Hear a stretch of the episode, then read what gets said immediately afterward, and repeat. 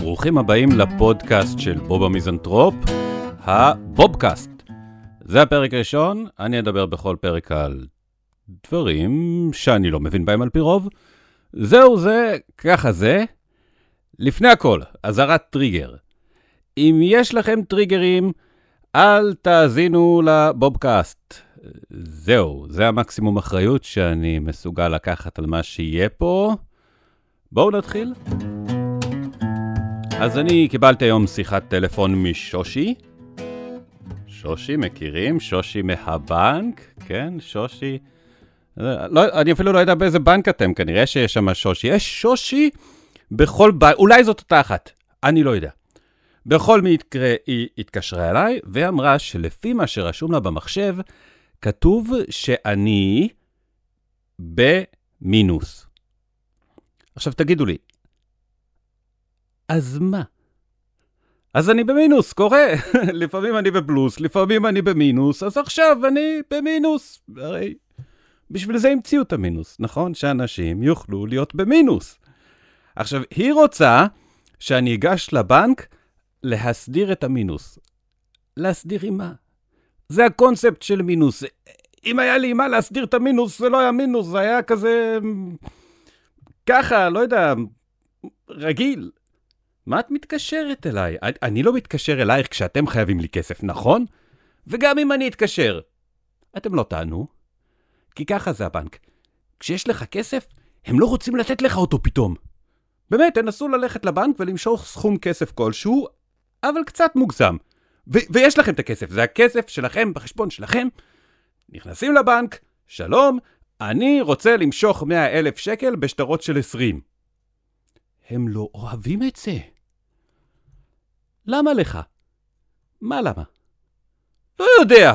אני לא צריך סיבה כדי למשוך את הכסף שלי, זה הכסף שלי, אני לא יודע, אני רוצה lראות אותו מדי פעם. סתם, לראות שהוא ישן טוב, שהוא אוכל טוב, שהוא לא עובד קשה מדי. לפי החוק לאיסור הלבנת הון, כדי לתת לך את הכסף שלך, אני חייבת שתשקר לי לגבי מה אתה מתכוון לעשות איתו, כדי שאני אוכל לשקר למס הכנסה לגבי למה יש אנשים במדינה הזאת שעדיין יש להם כסף. יודעת מה? אל תביא לי את הכסף שלי. אני רוצה 100 אלף, כן? אבל בהלוואה. בבקשה, אדוני, אנחנו מציעים הלוואה לכל מטרה. כאילו, הדרמטיות שהם עושים בגלל המינוס, אוקיי, אז אני חייב לבנק קצת כסף. יופי. הם חייבים כסף להרבה אנשים. נכון, שושי לא מתקשרת למנכ"ל של בנק לאומי ואומרת לו, אה, אדוני, לפי מה שרשום לי כאן, אנחנו חייבים לכל מיני אנשים עשרה מיליארד דולר. מדינת ישראל במינוס. המדינה, שושי לא מתקשרת לראש הממשלה ואומרת לו שאנחנו בדירוג אשראי שלילי, נכון? כולם מינוס. ו- ומה שהכי מעצבן אבל, שבשביל כזאת שטות, לא צריך להתקשר לבן אדם, וב-11 בבוקר להפריע לו לישון. אז אין ברירה אלא למצוא עבודה, וכשאתה מחפש עבודה, אתה הולך לכל מקום עם קורות חיים. אתה, אתה ישן עם קורות חיים מתחת לכרית, למה לך תדע, אולי מחפשים פיית שיניים. הרי זה רק עניין של זמן עד שיעצרו את פיית השיניים הנוכחית בחשד לסחר באיברים. אז השלב הראשון של למצוא עבודה הוא כמובן לעשות תואר, אז אני עשיתי BA כללי, כן. כי אתם יודעים, רציתי לדעת מעט מזה ומעט מזה ומעט מזה, ובאמת עכשיו אני יודע מעט מאוד. וגם תמיד חברים אמרו לי, אה, BA כללי, לא תמצא עבודה, איזה שטויות. חצי מהמודעות של משרות היום כתוב במפורש, דרושים עובדים כלליים. רק מה הבעיה עם, עם ה-BA הכללי? שאין לימודי המשך. אני רוצה לעשות תואר שני כללי, ואז לעשות דוקטורט כללי, ואז אני אהיה דוקטור כללי, ואז אני אתקבל לעבוד בקופת חולים כללית. כי זה לא שאני אומר שאין בכללית רופאים מוסמכים, אני אומר שיש גם כמה רופאים שהם לא. נכון? כללית משלימה, שזה בעצם אגף בכללית, שבו יש מרפאים אלטרנטיביים. עכשיו, אם מדברים על רפואה אלטרנטיבית, ואני מנסה להבין מה האלטרנטיבה לרפואה, הייתי אומר שזה אה, מוות? כאילו, איך כללית מרשים לעצמם שיושב מולך רופא ואומר לך, תשמעי, אני לא יכול לרפא את הסרטן שלך, אני לא... אין לי את ה... אבל, פה בחדר ליד, יש מישהו, הוא אפילו לא יודע איך תא סרטני נראה, לכי אליו. וזה רפואה משלימה, כי זה יעזור לך להשלים עם המוות. בדרך כלל גם קוראים לזה אה, רפואה סינית, אבל בואו נגיד את האמת, זה פשוט רפואה מאלי אקספרס. מה שכן, בקופת חולים כללית לא מפריע להם. למה להילחם בשרלטנים כשאפשר להשכיר להם חדר? וזה, האנשים שעובדים בזה הם האנשים שבאמת מגיע להם את התואר דוקטור כללי, בגלל זה הם עוסקים ברפואה הוליסטית. הבנתם? כי זה הוליסטי, זה כמו כללי, לא משנה. גם פעם אחת הייתי אצל מרפא כזה, והוא אמר לי שיש אבנים שיש להם כוחות חזקים במיוחד, אז uh, זרקתי עליו אבן, ומסתבר שהוא צדק. אני חושב שהבעיה המרכזית עם למצוא היום מקצוע היא שכבר אין. כלומר, היום אין, אין ממש מקצועות. פעם היו, היו מקצועות. פחח, סייס, נביא. מה יש היום? יועץ. נציג, תומך, כאילו אנשים שעוברים ליד עבודה ומזהים אותה. אני רואה חשבון, אהה, אני רואה שיש פה חשבון. אני אתן למנהל חשבונות למנהל אותו. והוא ימנהל אותו, בטח הוא ישר מעביר את החשבון לחשב, שיחשב, אני חושב. תחשבו על זה, נגיד יועץ השקעות. זה בן אדם שעל פי חוק אסור לו לייעץ על השקעות. זאת העבודה שלו שאסור לו מבחינה מוסרית. אתם יודעים למה? כי הצעת השקעות אמיתית, היא נשמעת ככה. שמעתי על מניה, וזה אסור! לא חוקי. תשאלו יועץ השקעות, כדאי לי להשקיע במניה? מה אני אגיד לך? אולי. אבל מה זה שאני בעצם, מה אני, מה, מה אני קונה פה בדיוק? אתה קונה אופציה. אפשרות ל... אתה קונה אולי. וזה כדאי? אולי. אז נכון שאומרים שכל עבודה מכבדת את בעליה, אבל זה פתגם כזה של פעם, כן? כשעבודות היו עבודות, נגיד ברוסיה הקומוניסטית. אף אחד לא ממש קיבל כסף על מה שהוא עשה, אז היית צריך לשכנע אחרים שהעבודות שלהם בסדר, נכון? כאילו, תשמע, כל אחד צריך לקחת חלק במאמץ הלאומי, ולכן אנחנו לא נזלזל באף מקצוע. נגיד אתה, אתה עובד פס ייצור, שככה זה יצא, זה עבודה שלך, יופי. ואני, אני מנהל במשרד, יושב כל היום ושותה וודקה, זה עבודה שאני קיבלתי, אתה יודע, ככה זה יצא, וכל עבודה מכבדת את בעליה. היום זה לא ככה, וזה גם לא צריך להיות ככה, אתה עובד במשהו בשביל הכסף. אבל אנשים עדיין רוצים למצוא כבוד בפרנסה שלהם. יש, אני לא יודע אם ראיתי את זה כמה פעמים, אותה משאית, או שזה שונות, אמ, משאית כזאת של, אמ, שראיתי פעם, שמשמשת לשאיבה של ביוב וברות ספיגה, זה מין מכלית כזאת עם צינור. ומאחורה של המשאית, הבעלים של מה שזה לא יהיה, הוא תלה שלט שאומר, החרא שלך זה הלחם שלי. שזה דבר די דוחה לומר. כלומר, אני מבין שאתה עובד בביוב, זה לא אומר שאתה צריך שיהיה לך פה ג'ורה. יש לך עבודה, תעשה את העבודה. גם אם מטאפורית, זה נכון שאפשר לומר שהחרא שלי הוא הלחם שלך, זה אני יכול להגיד את זה על הרבה מקצועות. פסיכולוג, החרא שלך זה הלחם שלי. מורה, החרא שלך זה הלחם שלי. פרסומאי, החרא שלך הוא הלחם ש... טוב, האמת שבמקרה של פרסומאים, המטאפורה עובדת קצת אחרת במובן הזה שפרסומאים הם כמו תולעי מעיים, הם כאלה טפילים שיושבים בפנים בחום ובלחות וניזונים כאילו... כן, ככה הם שואבים, אבל הם עדיין בטוחים שהעבודה שלהם מכבדת את בעליה. יש אמת בפרסום! מי שהמציא את הסלוגן הזה הוא א' פרסומאי, ב' שקרן. מחסני חשמל, שלם וכך, בניגוד למה? מחסני חשמל, שלם וזהו. עולם הפרסום הוא בהחלט ההוכחה שלא כל עבודה מכבדת את בעליה. אם נגיד, נלך עכשיו ונהרוג את כל הפרסומאים בארץ. נגיד. לא באמת. נגיד שזה יקרה, אנחנו... אפשר לומר שאנחנו עדיין נהיה בסדר, לא? כאילו... זה לא שהתל"ג ייפגע. עכשיו, גם לי הייתה נגיעה בנושא, אני הייתי פעם כותב תוכן, שבניגוד לשם של העבודה, אין בה שום תוכן. אני כתבתי SEO, ש-SEO, אגב, זה ראשי תיבות של... אין לי מושג של מה, זה משהו שעשיתי כנראה. קיצר, מה, מה שעשיתי זה, אני כתבתי לאתרים של צימרים, מה שאומר שאם נגיד בשנים 2003 עד 2007 נסעתם לצימר, את ההמלצה לצימר קיבלתם ממני. ולא, אני אף פעם לא הייתי שם. כי כל הרעיון של לכתוב המלצות לצימר הוא לתת לזה תחושה כמה שיותר אה, ביתית. יש לנו מיטה, כמו בבית, טלוויזיה, כמו בבית, מזגן, כמו בבית, אז אולי במקום לנסוע לחופשה פשוט נישאר בבית.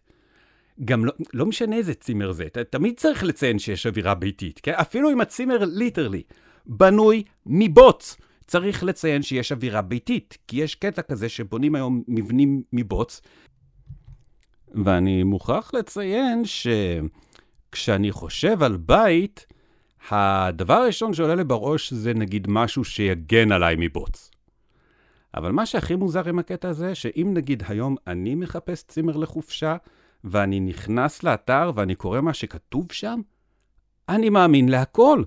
אוי, תראי, יש להם שירותים בסגנון כפרי. אבל הקטע עם uh, כתיבת תוכן, שהיא אף פעם לא באמת נועדה לבני אדם שיקראו את זה. זה פשוט משהו שנועד להקפיץ את האתר למעלה במנוע החיפוש של גוגל. כי ככה עובד האלגוריתם של גוגל, שהוא רוצה שבחיפוש תוכלו למצוא אתרים שהם כמה שיותר אותנטיים. אז מעסיקים כותבי תוכן שיכתבו טקסטים שיראו כמה שיותר אותנטיים, ואתה צריך להכיר את החוקים של האלגוריתם כדי שתדע מה נחשב בעיניו אותנטי. אבל היום זה כבר מתחיל להשתנות, היום כבר אפשר בעצם לכתוב אלגוריתם שיכתוב טקסטים שיעבדו על גוגל, ואז אם אתה רוצה לחפש מידע אמיתי בגוגל, אתה צריך אלגוריתם שיזהה את האלגוריתם שעבד על האלגוריתם. אז פעם העסיקו אנשים במקצוע, שזה היה לעבוד על גוגל ולגרום לו לחשוב שהם לא פרסומאים אלא בני אדם, ו- וגוגל איכשהו אה, התמודד עם זה. אבל עכשיו זה בעיה, כי גוגל מותקף כל הזמן על ידי מנועים שמתחזים לבני אדם, והם עושים את זה הרבה יותר טוב מבני אדם. הם מתפתחים כל כך מהר, עד שאני חושב שלא רחוק היום שבו תוכנת SEO פשוט תפתח מודעות לראשונה. ואני גם חושש שמהר מאוד מנוע חיפוש של גוגל פשוט לא יעמוד בעומס הזה של אה, אלגוריתמים שמתקיפים אותו, והוא פשוט יתחיל לאבד את תפיסת המציאות. זאת אגב הסיבה למה במלחמת העולם הרביעית נשתמש במקלות ואבנים, כי בלי גוגל אנחנו פשוט לא מצליחים למצוא שום דבר אחר.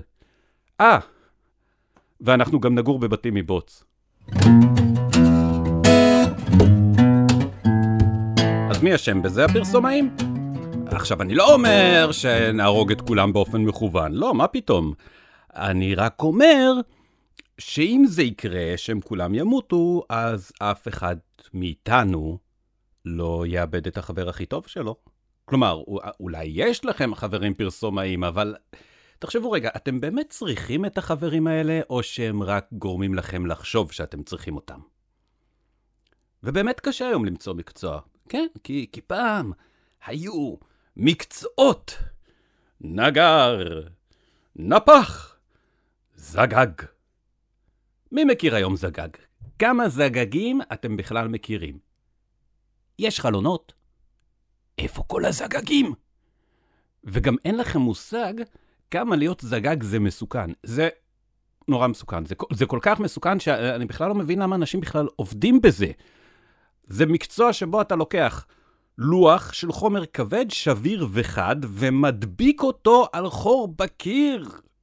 אתם, אתם מכירים את זה שיש לזקן כפתור מצוקה על היד, נכון? אז לזגג יש אחד כזה על כל יד, כי אם זגג נפצע, אז לא בטוח שהוא יודע איפה היד השנייה, או שהוא רואה אותה מעבר לחלון.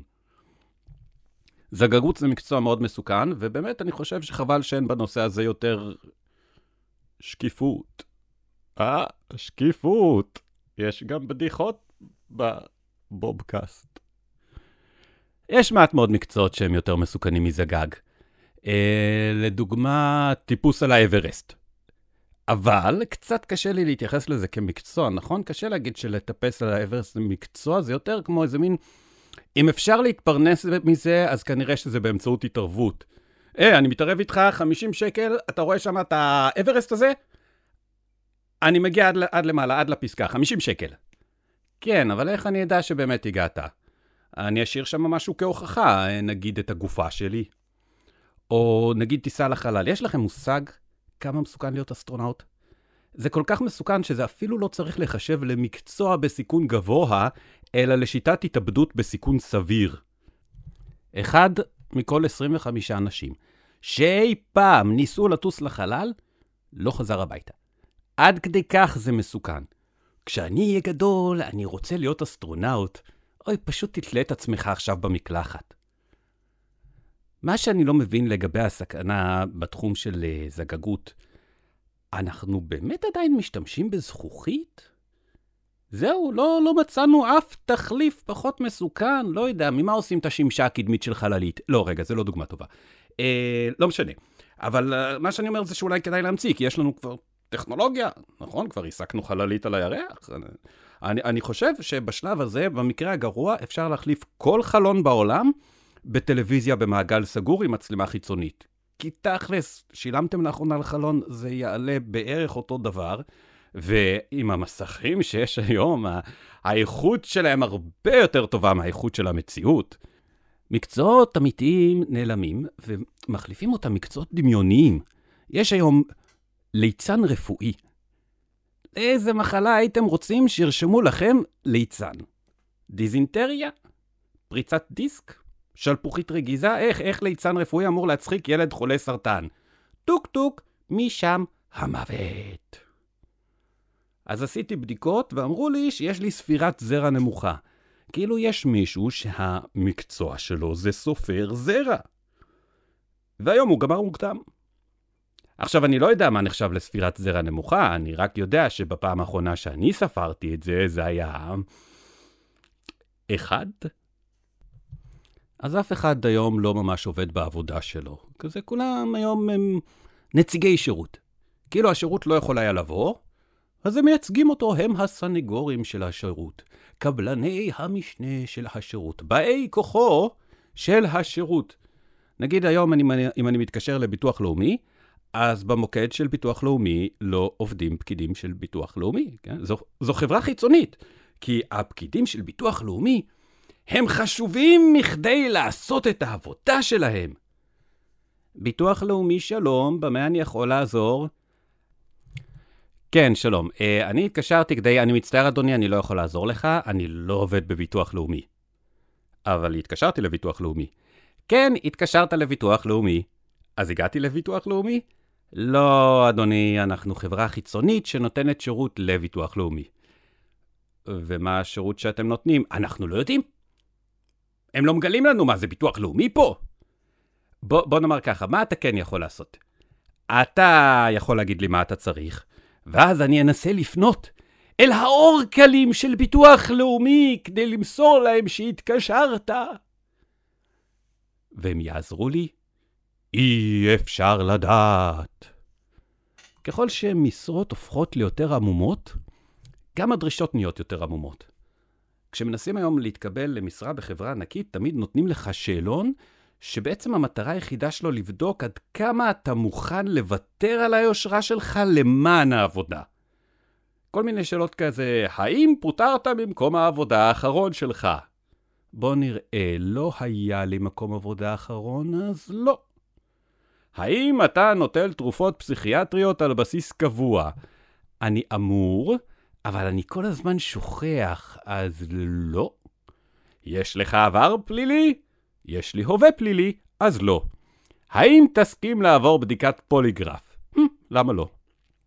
ואז אתה מגיע לרעיון עבודה, כשבשלב הזה אין לך מושג מה עבודה, אבל אתה צריך לשכנע אותם שזאת העבודה שעליה חלמת כל חייך. בטח שאני רוצה לעבוד בביקורת איכות של מערכות הצפנת אבטחת רשתות פנים חיצוניות חברתיות דיגיטליות אינטרנט. אני זוכר עוד כילד קטן, הייתי יושב בחדר שלי ומעמיד פנים שאני עובד בביקורת איכות של מערכות הצפנת אבטחת רשתות פנים חיצוניות חברתיות אנלוגיות BBS. עוד, עוד לא המציאו את האינטרנט אז. ואני יכול לעשות הכל, אני יכול לעשות Backend, frontend, full stack, full frontal, team leader, back dealer, אני מאוד ורסטילי, אבל ממוקד במטרה. ולמה אתה מעוניין לעבוד דווקא אצלנו? כי כל המתחרים שלכם נאצים. חוץ מזה שאתם, אני הבנתי, משלמים בשקלים, ואצל המתחרים שלכם משלמים במטבעות שוקולד, שזה תכלס המטבע הכי יציב בשוק כרגע, אבל אני מוכן להתפשר. כי זה העניין שהיום לא מציעים לך כסף בתמורה לעבודה. מציעים לך תנאי העסקה. אנחנו לא משלמים שעות נוספות. אבל עובדים אצלכם שעות נוספות? עובדים, עובדים נוספות, בטח עובדים, אבל אנחנו לא משלמים עליהן. כי זה לא משתלם לנו לשלם עליהן. אבל על שעות רגילות אתם משלמים רגיל, כן? תשמע, האמת היא שאצלנו רוב השעות הן שעות נוספות. מה לגבי החזר נסיעות? בטח מחזירים. אם יש לך כלי רכב שמסוגל לעשות עשרה קילומטר בחצי שקל, אנחנו מכסים לך באופן מלא את כל השבוע הראשון של כל חודש. אבל, אם נגיד אתה גר ממש קרוב, אז אנחנו לא נשלם לך בכלל. חוץ מזה, אתה מקבל אצלנו, יש חופשות מחלה סטנדרטיות, שמה, שמה, מה זה בעצם חופשת מחלה? מה, איך כזה דבר קיים בכלל? או, או שאתה בחופשה או שאתה חולה, זה לא יכול להיות ביחד. וזה גם לא ש... כאילו, אתה חולה עכשיו, אז משלמים לך להיות חולה, הם פשוט לוקחים לך את הכסף ומורידים לך מהפנסיה. למה אתה צריך לקחת ימי מחלה? תחכה לפנסיה. אז ת, תיקח את הימי מחלה, גם ככה אתה תהיה אז כל הזמן זקן וחולה. מה, מה, מה דחוף לך דווקא היום להיות חולה? ובואו לא נשכח שבעבודה טובה יש בונוסים. נגיד תלושי קנייה לחג, שאני חושב שזה בעצם הדרך של הבוס שלך לומר לך, הנה, קח 100 שקל ואל תקנה בהם סמים. כי זה מרגיש חרטא, נכון? התלושי קנייה, אני, אני, לא יודע בדיוק איך זה חרטא, אבל זה כאילו... זה מרגיש חרטא כזה. זה מרגיש כאילו שזה כאילו לתת לך כסף, אבל לא בכסף. לכבוד החג אנחנו כאילו נותנים לך מתנה, שזה בעצם כאילו כסף, ואז אתה כאילו משלם עם זה בסופר, והם כאילו מקבלים את זה. וכולם בסדר עם זה, וזה לא נראה לאף אחד מוזר או משהו, ואני חושב שזה קצת נראה לי כמו איזשהו צעד אחורה לכיוון סחר חליפין, נכון? אנחנו נשלם לך בחג הקרוב בתלושים, בחג הבא בצדפים, אחר כך בחרוזים, ואם הרבעון האחרון יהיה ממש ממש מוצלח, גם נשלם לך תרנגולת 13. אבל משכורת אנחנו משלמים מינימום. אתם משלמים שכר מינימום? לא, לא, לא, לא, לא, לא שכר מינימום. אנחנו משלמים מינימום מינימום. אנחנו משלמים את הסכום הנמוך ביותר שאנחנו יכולים טכנית. ניסינו לשלם פחות, אבל יש להם פשוט בעיה בהנהלת חשבונות, כי יש להם את התוכנת דיווח של המשכורת שלך, אז החשבת היא מקלידה את המשכורת שלך, אז היא מתחילה להקליד אפס בכל הרובריקות, וזה פשוט משלים לה אוטומטית לדיפולט. אז אנחנו משלמים מינימום, אבל זה שכר דיפולט. בעצם הדרך היחידה שבה אנחנו יכולים לשלם לך פחות, היא אם תהיה עצמאי. כי אז אתה עצמאי, אתה לבד. אנחנו חותמים איתך על חוזה, שאין בינינו יחסי עובד-מעביד. זה חשוב לחתום על חוזה כזה, כי אחרת, מי שמסתכל מהצד, יכול לטעות ולחשוב שיש בינינו יחסי עובד-מעביד, כי אתה עובד אצלי ואני מעביד אותך, זה רק נראה ככה, אבל בעצם אתה עצמאי, אני לא מחזיק אותך פה, אתה עוסק בשלך, אני עוסק בשלי. אין בינינו מחויבות, אתה לא מחויב, אתה עוסק פטור. ואז גם יותר קל לשלם לך, כי אנחנו משלמים שוטף פלוס 30. מה שאומר שבמקום לשלם לך בסוף החודש, אז אנחנו, או שאנחנו מחכים לסוף החודש, סופרים 30 ימים ואז משלמים לך, או שלא. בגלל זה גם כשאתם שומעים שוטף פלוס 30, אז אתם שואלים את עצמכם, מה שוטף בזה? מה השוטף? אז הרעיון הוא כזה שאתה מקבל את הכסף, נגיד מתי שהקברן שוטף את הגופה שלך, אבל ב-30. עכשיו, בגלל שתנאי ההעסקה היום הם כאלה, כולם חושבים שמגיע להם טיפ. זה, זה התרחב מעבר למלצרים, זה כל מי שרואה אנשים בעבודה שלו, רוצה טיפ. מוכר בפיצוצייה, טיפ. נוגש עבדים, טיפ. אני השבוע נתתי להומלס עשרה שקלים, באתי ללכת, הוא עוצר אותי, אתה יודע, מקובל גם לתת טיפ. אתם מקבלים חשבון במסעדה, כתוב לא כולל שירות. למה לא? זה, זה נשמע קצת ארעי שפתאום החשבון לא כולל משהו. אתה תשלם על הסלט, על המרק, על הקינוח, אבל זה לא כולל את הסלסלה של הלחם, אתה יכול להשאיר טיפ לאופה. לא יודע, תשאיר טיפ לאופה, הבן אדם עבד קשה, באמת, זה לא שאנחנו משלמים לו רחמנות. הטיפ זה כאילו על השירות הטוב, אבל אי אפשר להעריך שירות טוב, כי שירות טוב זה שירות שאתה לא יודע אפילו שקיבלת אותו. שלום, אני עינב, ואני אהיה המלצרית שלכם. לא, את תהיי זבוב על הקיר, אני באתי לאכול, לא להכיר חברים. אם אני ארצה משהו, אני אקרא למי שיהיה פה. כי כל זמן שהיא צריכה טיפ, היא תנסה ליצור איתך אינטראקציה שירותית. הכל בסדר? טעים לכם? טעים לכם? אני יכולה לפנות? אני יכולה להביא לכם תפריט קינוחים? זה כאילו תכף אה, יצא הבחור שמנקה את השירותים ויגיד כזה, אתם צריכים לשירותים?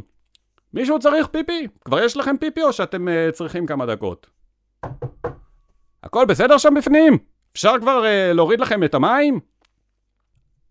אז אני, אני רוצה להזמין המבורגר. מה מידת העשייה? עשוי. אני לא יודע להכין המבורגר, בשביל זה באתי לפה, תביא לי את ההמבורגר כשהוא יהיה מוכן. אה, ותגידי לטבח שאני רוצה שמידת ההכנסה ללחמניה תהיה עד הסוף. יודעת מה? עזבי, אני רוצה פסטה. אתה רוצה פנה או לינגוויני? את, תגידי, את רוצה הפוכה או מסובבת? זה לא משנה, נכון? כי שתיהן מרגישות אותו דבר בפה. בכלל נראה לי שכחברה החלטנו שככל שבן אדם עושה פחות, אנחנו רוצים לתגמל אותו יותר. עבדתי מאוד קשה כדי להגיע לאן שהגעתי, בניתי את החברה הזאת בשתי ידיי. בשתי ידיך, באמת? וואו, הידיים שלך בטח ממש עייפות. כאילו אף אחד לא ייתן קרדיט לפועל הפשוט שאשכרה בנה את הבניין. מה הוא כבר עשה? הרים בלוקים.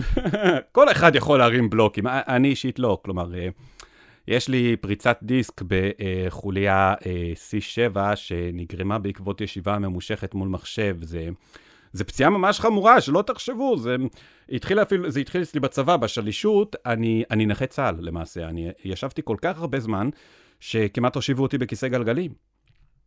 אנחנו חברה שמתגמלת עצלנות כי התרגלנו לחלום הזה שאנחנו יכולים להיות מה שרק נרצה. בגלל זה אנחנו משלמים לעצלנים כל כך הרבה כסף, כי אנחנו בטוחים שיום אחד נגיע לשם. כי אמרו לנו ללכת בעקבות החלום שלנו. ושתדעו לכם שבתי הקברות מלאים באנשים שהלכו אחרי החלום שלהם. הרי אם כולם היו מגשימים את החלום שלהם, אז הייתה לנו אינפלציה של אסטרונאוטים ומחסור חמור מאוד בשואבי ביוב. ככה המציאו מושגים כמו נגיד הכנסה פסיבית. תשמע, אני הולך לדפוק אותך, ואתה לא תעשה כלום בנידון. נשמע לך כמו תחום שתהיה מעוניין לעסוק בו? אז מסתבר ש... שיש אנשים שישמחו לעשות את זה, נכון? כאלה שאומרים לך, מה דעתך למכור מוצר טבעי ברשת חברתית, ואחי, זה לא פירמידה, זה הכי לא פירמידה שיש, אתה רק צריך לחשוב מחוץ לקופסה, כן. פעם אחרונה שחשבתי מחוץ לקופסה, ננעלתי בחוץ. אבל מה שמעניין בתרמיות פירמידה, שמבחינה היסטורית הן עובדות אפילו אם אתה לא מנסה להזכיר את ההונאה. היי, אח שלי, רוצה, רוצה להצטרף לתרמית פירמידה? רגע, רגע, רגע. אני אצטרך להתחיל uh, לקנות מוצרים טבעיים, ולגייס עובדים, וללכת לכנסים. לא, אח שלי, לא, אח שלי, אתה רק צריך לתת לי כסף. זהו, בלי כל הטררם של המסביב, cut the middleman. הנה עוד מקצוע לא ברור, חזאי. לא ההוא שעובד בתחנה המטאורולוגית, ההוא שעובד בטלוויזיה. איזה מין מקצוע זה? מגיע לעבודה חמש דקות לפני השידור, מתבדח קצת עם הקריין של החדשות, מכניס את המבצע שלו לפריים בכל הזדמנות, והולך הביתה. טוב לו. בין לבין הוא תמיד אומר כמה שטויות. תמיד זה כזה, מחר יהיה חם לעונה, או מחר יהיה קר לעונה. בואנה, מי אתה שתחליט בשביל מזג האוויר, איזה עונה תהיה מחר. אתה יודע מה התחזית שלי למחר?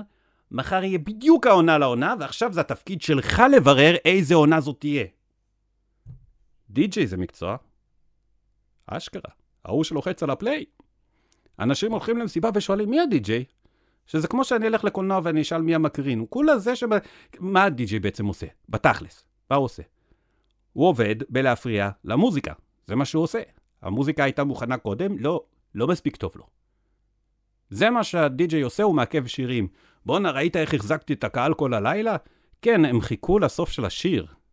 כמה שאנחנו כחברה מתגמלים את חסרי החשיבות וכמה שאנחנו לא שמים על מי שחשוב באמת. אתה, אתה, מה אתה עושה? חקלאי? איזה לוזר, אתה לא עושה שום דבר בכלל, מה, מה זה להיות חקלאי? אתה כולה חורש, זורע, משקה, מדלל, מדלה, מדביר, מדשן, כותב, אוסף, ממיין, הורס, שולח, מייצא, ובעצם האוכל בכלל גדל מעצמו על העצים, והפרה פשוט משפריצה את החלב החוצה, זה בכלל, בכלל לא צריך חקלאים, תמיד אפשר לייבא אוכל מחו"ל. אבל אני, אני, יש לי מקצוע. אני סלב! אוקיי, מה, מה, מה עושה סלב?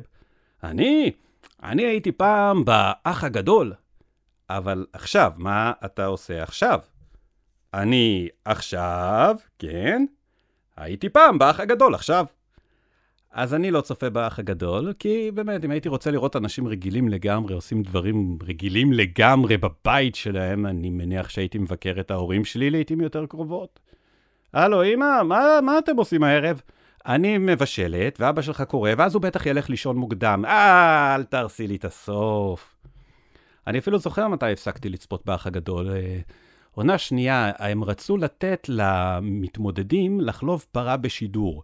ואני זוכר, זה הרגע שבו אני יצאתי החוצה וצפיתי אל הכוכבים, אל שמי הלילה, כי אני יודע שיום אחד הנכדים שלי יבואו וישאלו אותי, סבא, איפה היית כשהחייזרים יצרו לראשונה קשר עם המין האנושי?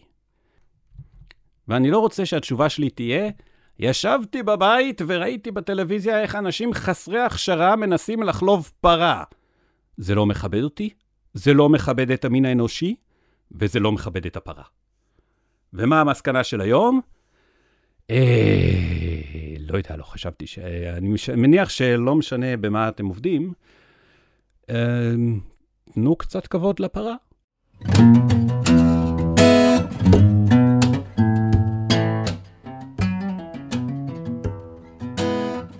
אז זהו, אני בוב המיזנטרופ, זה הפודקאסט שלי, אתם יכולים לחפש אותי בפייסבוק שלי, בוב המיזנטרופ, או בטוויטר שלי, בוב המיזנטרופ.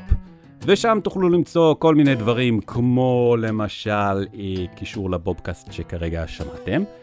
וכיוון שזה הראשון וזה הפיילוט, אז אם אתם רוצים שיהיו עוד כאלה, תעשו את הדברים הרגילים שאתם עושים, תעשו לייק ושאר וסווייפ ימינה וכל הדברים האלה שאתם עושים עם הטכנולוגיה שלכם היום. להתראות.